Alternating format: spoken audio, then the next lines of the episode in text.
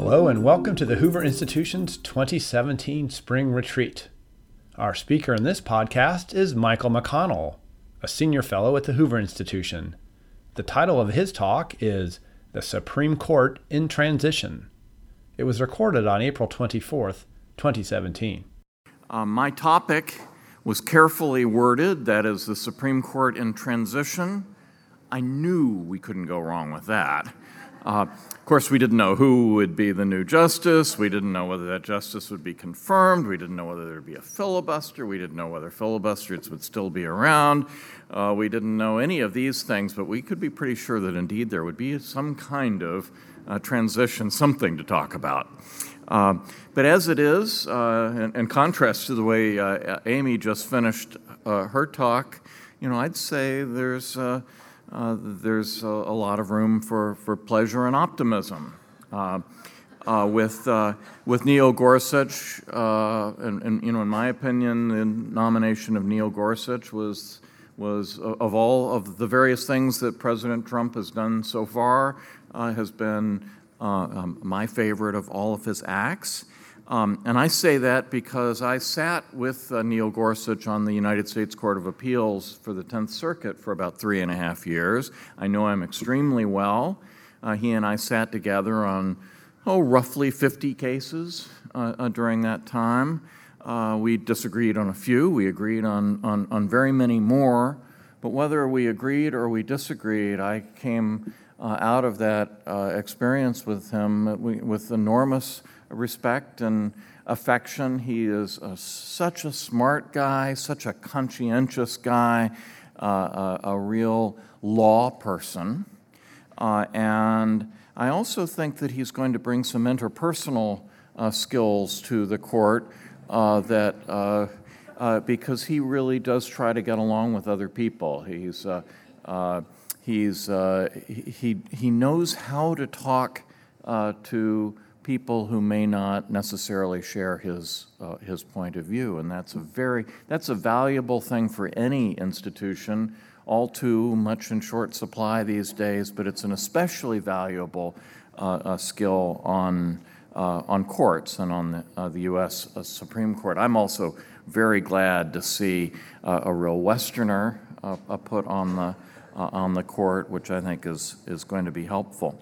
Um, but people you know, ask you, how much change is this going to bring? And if you read, you know, a lot of the you know, New York Times and other press, uh, you, you may have, you know, heard all kinds of critics of Judge Gorsuch uh, bewailing, you know, just how terribly right wing he was going to be and how this is going to, you know, send uh, the United States off into some new uh, course. Well, um, I have to say, you know, this is, you know, the, the, I'm, I'm, i have to use the technical political science term for this, so it's, it's called BS.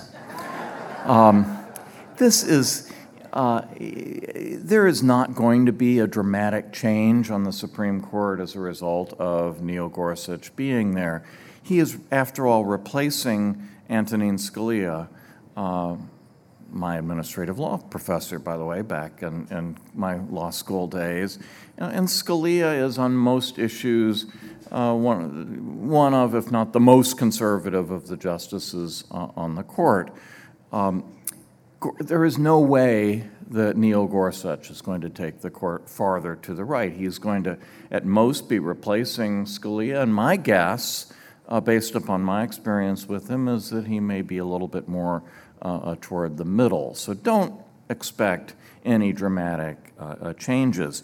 Now, it is one possible possible change is not left or right, but it's possible that he may bring a period in, in which there's a little bit less rancor and maybe uh, coming together uh, in the court, since that was his, uh, his stock and trade. on the 10th Circuit, and in particular, you know, he was the law clerk for Anthony Kennedy. They were very close. Kennedy swore him in uh, uh, on, the, uh, on the court.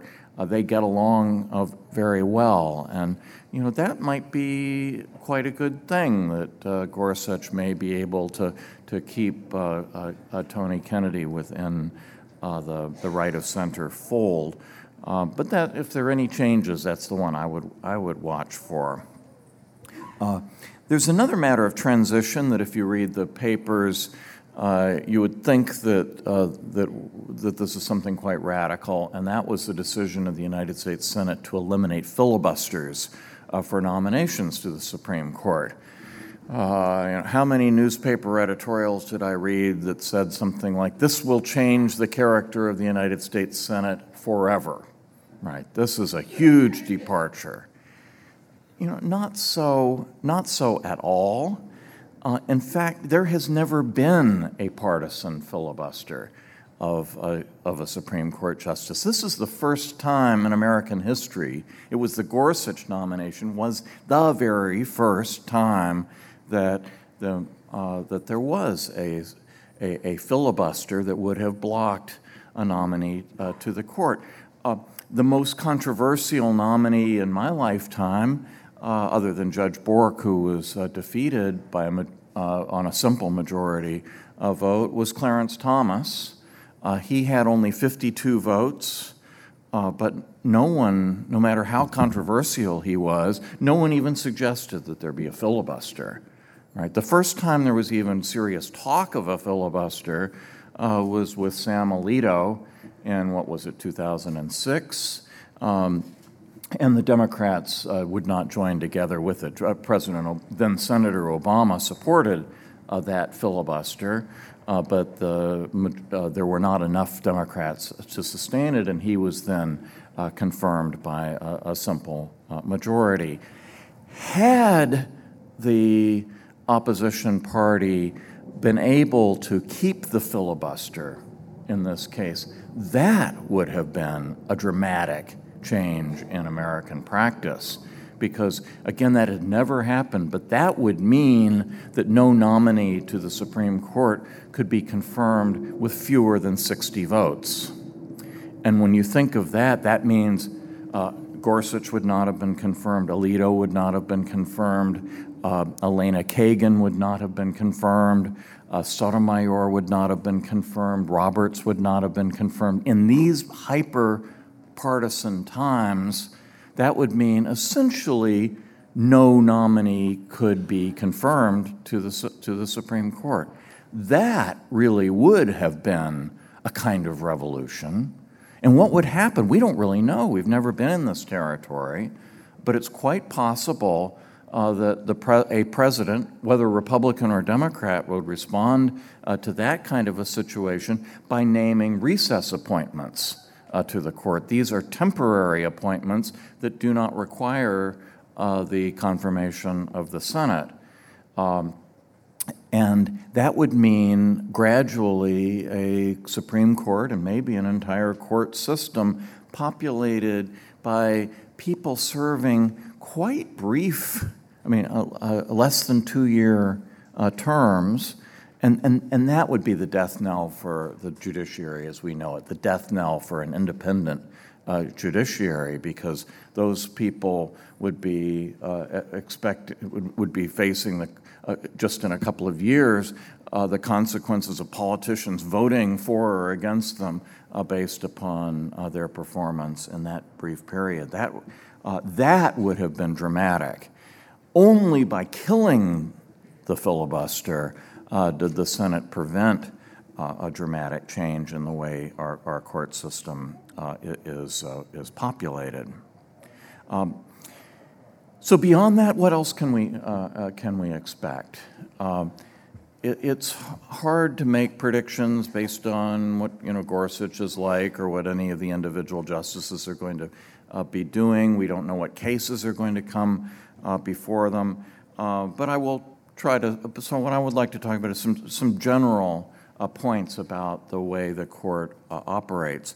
Um, I'm going to be talking about the politics of uh, Supreme Court decisions and of judicial decisions in general. But before that, I do that, I want to just offer a caveat. Uh, I do not believe that uh, most of the time, the courts operate as political institutions. In fact, I believe quite the opposite. I think that the United States still can be quite proud of a system which, more than most around the world, more than almost any around the world, does operate according to the rule of law. Uh, when those nominees, whether they are Sotomayor or whether they are Gorsuch, go before the Senate committee and say, I'm going to follow the law, uh, that is not BS. You know, that is, that is true. I don't mean to say it's always true. It would be naive to think that there are no politics. Judges are human beings too, and, and especially in the very you know, high stakes, culture warish uh, uh, type cases, you know, obviously uh, the law is not always being, uh, being followed. We all uh, know that, but it, isn't, it is aspirationally true uh, in our system, and it's true of, of almost every judge that I, I know. And, and so the law really does determine most cases, but to the extent that there is a politics, I want to ask what kind of politics is there? Uh, what is the politics of the, of, of the Supreme Court or of the federal courts in general? Whom do they represent? I want to suggest several different things. First of all, and perhaps most obviously, uh, the Supreme Court and the federal judiciary in general represent the educated elite you know, after all, who are they? Right? Every one of them uh, is a, a is very successful person. They are very well educated. Uh, they are not representative of the ordinary populace. They are uh, definitely an elite. Now, I don't like the fact that on the United States Supreme Court, every one of them went to either Harvard or Yale Law School why not Stanford? You know, it wasn't long ago that, uh, that we had two Stanford grads, Rehnquist and O'Connor, on the court. Let's bring back those days. Uh, um, uh, and, actually, I'm a little uncomfortable about the whole elite thing. So, uh, the judges and especially the justices are older than the population as a whole. Uh, Gorsuch looks quite young next to his colleagues. He's 49 years old. Right? They're older, they are richer, they are more successful, every one of them very successful. Right? Uh, they are more secular than the American public as a whole. They are not particularly representative. So, effectively, what we have done with, uh, to the extent that the courts are that we want to see them as political or understand the politics uh, of what they've done. What we've done is we've given a kind of veto uh, to the educated elite, right? That uh, ordinary people are represented in state legislatures and, and things like that, but then, uh, you know, if the U.S. Supreme Court and its uh, uh, doesn't like their views on same-sex marriage or school prayer or guns or you ha- uh, whatever it happens to be, uh, the educated elite gets a, gets a second vote and, and, and they can say no, for better or worse, right? And you can judge for yourself whether that's a, a good thing uh, or a bad thing. It's a, the Supreme Court is our House of Lords, right? It's um, uh, to the extent that there's that, that it's uh, politics. Second thing, who else do they represent? Uh, the courts and especially the justices represent the past. Um, they rep- specifically they represent the political majorities, political movements of the past. They were all named. You know, it, it, it's like a a layer cake or or, or uh, look at the U.S. Supreme Court. We have uh, one justice who was named by Ronald Reagan. We have one justice who was named by uh, the first President Bush. We have two justices uh, who were named by Bill Clinton. We have two justices who were named by George W. Bush. We have two justices who were named by Barack Obama. And we have one justice named by our current president. So uh, the court, and, and these people were all named by these past presidents and confirmed by the Senate's uh, at the time. Um, in effect, we are giving, to the extent that this is political, we are giving a vote to the past. Right? Now, what does this mean? I think it increases stability. I think it's a kind of conservative institution, but by conservative, I mean small c conservative. I don't mean right wing. Conservative in this sense can as often be a product of the liberal past. So, so when President Reagan was elected president, you know, he is restrained by a very liberal uh, uh, court, right? But but still restrained. It's a it's a kind of it's a promotion of stability. It makes it hard for new administrations to lurch uh, dramatically uh, in, in, new new directions because the courts are representatives of the past, uh, and they are going to Uh, uh, uh, hold them back at least to some extent. Um, a third thing about the politics of the court and of the courts in general, federal courts in general, is that they are more politically balanced than any other of our institutions. You know, the presidency goes back and forth. Congress can go. I mean, it just it wasn't long ago, right after the 2008 elections, that we had a filibuster-proof 60 Democrat Senate and a Democrats running the House of Representatives now it's, you know, the Republicans have solid majorities in both of those houses. That's a very short period of time to go one way or, uh, or the other. Um, the, uh, the, the, courts are not like that. Uh, uh now, this is an artifact. This is not co- uh, something that's built into the Constitution. It is an artifact of the fact that every eight years, the American public puts the other party in charge of the White House. Right? In my lifetime, and in fact, this goes back to Harry Truman, even before I was born, right? Every single uh, eight year president is then succeeded by an eight year president of the other party. There's only been one uh, ex- uh, counterexample, and that was when uh, Jimmy Carter failed to be reelected, and he kind of gave four extra years to, uh, uh, to the Republican side. But other than that, every eight years we, we switch, and that means that every eight years we're getting a different political party choosing the judges. Uh, and in an eight year period, uh, uh, a president names roughly 40 percent of the lower federal judiciary and two justices of the Supreme Court. It's quite regular. And the effect of this is that the courts tend to have, they are closer to uh, partisan balance than, and always are, to, closer to a partisan balance than you have in, in the other institutions of government. Uh, they'll be going, you know, some years, depending on where you are in that cycle, you know, they may be, you know, you know, 55, 60% one party and the other, uh, uh, but, and then it may go back and forth, but it goes back and forth within quite a narrow range.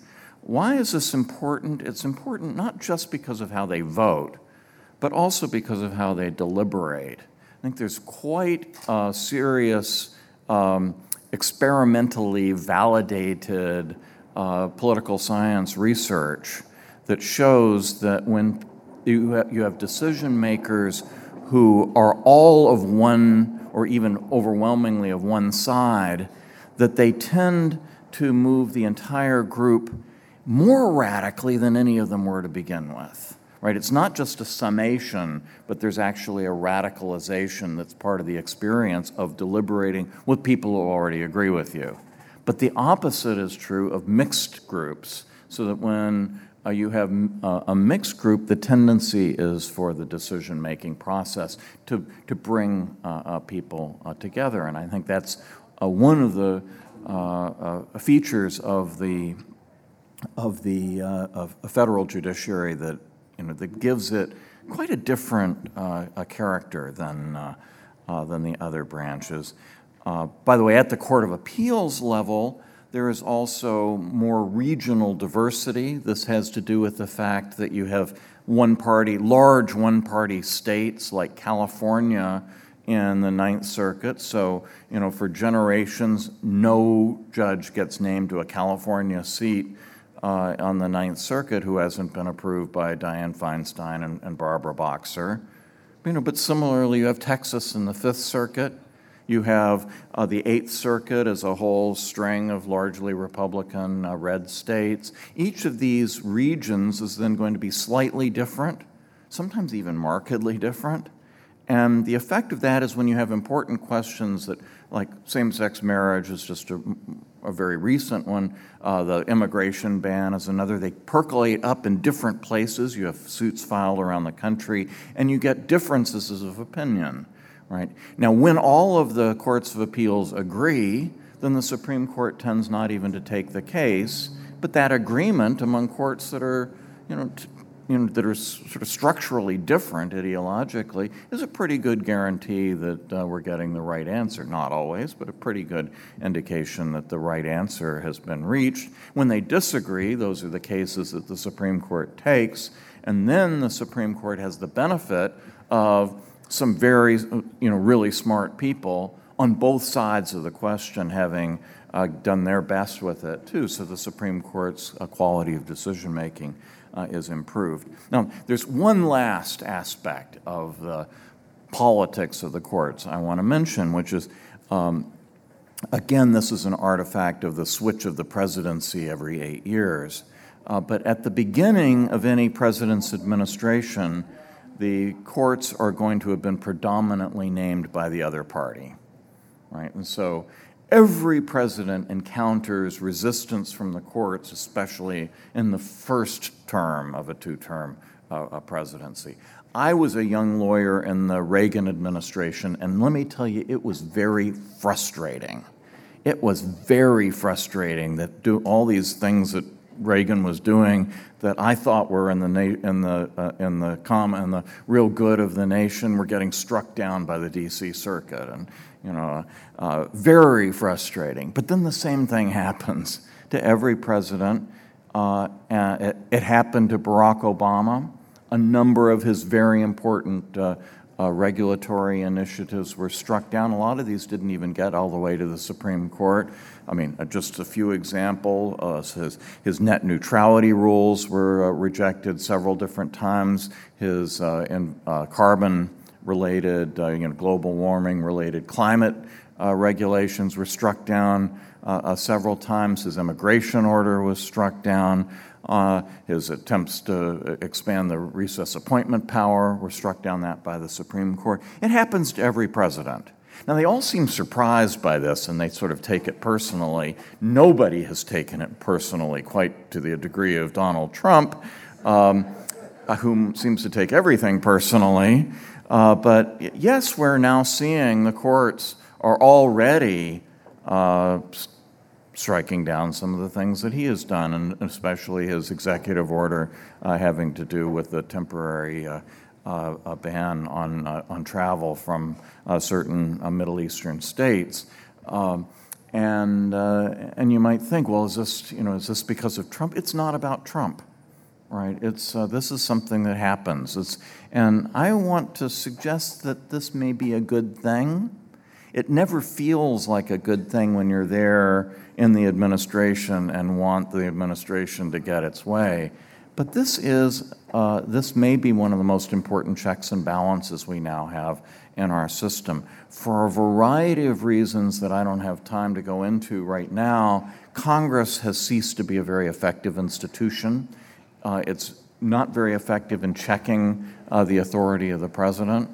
Uh, and so uh, that's what the framers thought they were doing, is they thought it was going to be Congress that would be the check. They thought that, I don't think they fully appreciated how uh, the, the, political role that the courts uh, could play. But if the co- Congress is no longer well institutionally situated in order to check the power of the president, uh, now uh, the courts are, have the incentive, and because of the of this um, uh, of the way in which each president uh, has, it takes a certain amount of time for the president's appointments to take over. Uh, predictably, the president is going to encounter a certain amount of resistance uh, from the uh, from the courts. And so, you know, when you look at it and you say, why are they striking down? I wish they wouldn't be striking down President Trump's orders quite so often. Just think back and say, you know, it was a blessing under some other presidents. And I say the same thing to my Democratic friends because the wheel turns, and this is um, what sauce for the goose here is definitely sauce for the gander. So, uh, so about the courts, just to summarize this, I, I, don't want to make it look as though they are just political institutions. I don't believe that. I actually think that uh, that for the most part they do govern according to the law, and much more so than the newspapers and most people give them credit for. I think most people, if they could look behind the curtains, as I have been blessed to be able to do, would actually be quite reassured uh, by how much sheer rule of lawishness we still have in our court system. So, but to the extent we do have a politics, I've suggested five different uh, features to that politics uh, representation of the educated elite, uh, representation of the past and therefore uh, uh, uh, stability, a greater degree of partisan or political balance than the other branches have, regional diversity in the courts of appeals, and then finally, a tendency for the court to be oppositional to new presidents so as to provide a check against uh, uh, what a president is doing, and especially in his first term. Now, I'm going to, I don't know, those things may be good or bad. Each of them has, you know, some, um, the, the, elitism of the first in particular, I'm, I'm not entirely uh, pleased with.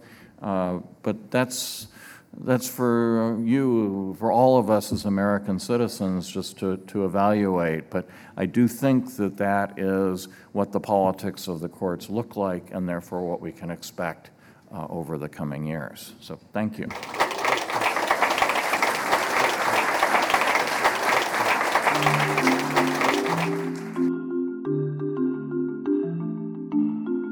For more podcasts from the Hoover Institution, please visit hoover.org or Hoover's channels on iTunes, iTunes U, Stitcher, and SoundCloud. I'm Chris Dower for the Hoover Institution. Thanks for listening.